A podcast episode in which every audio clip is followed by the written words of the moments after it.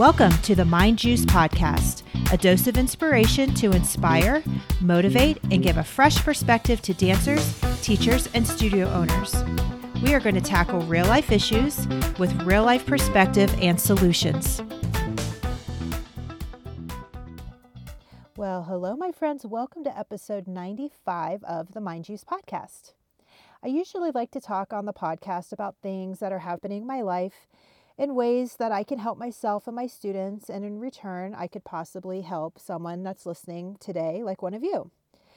So, this last week, I was left very disappointed in someone that I knew and I trusted, and it left my head spinning. And I needed to take some time and do some digging to find ways to help my heart and to also help the heart and the feelings of my dancers. So, if you've been dealing with how to cope when someone disappoints you, I have some tips.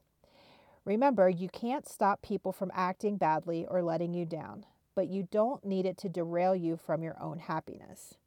These strategies can help you recover from your hurt and anger and move forward with confidence. So, number one is allow your feelings. It's so important to feel the feels sad, mad, disappointed. Don't shove them down. Humans are wired to form trusting, stable relationships with others. So when someone doesn't come through for you, it's natural to feel disappointed. Talk it out with a trusted friend or a parent. Write it down in a journal or a notebook, or just sit, take some time to sit with your feelings. Because just like feelings do, at, eventually they will pass. Number two, decide if you need to speak up. Think about whether it's productive to speak up to that person about your feelings. Will they hear the message or will they get defensive and counterattack? If you choose to speak up, think about how you can do it mindfully rather than angrily. I usually write a letter because I'm much better in writing than I am speaking my words.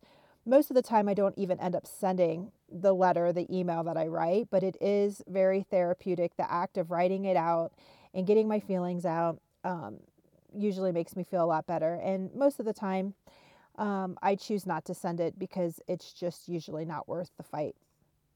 Number three, examine your expectations. Think about whether your expectations are reasonable in the situation. A lot of time we put unspoken expectations on people without telling them and then get disappointed when they don't read our mind. Other times you just expect people to be good and kind human beings, and when they show you the opposite, you're left disappointed. Totally natural, totally understandable.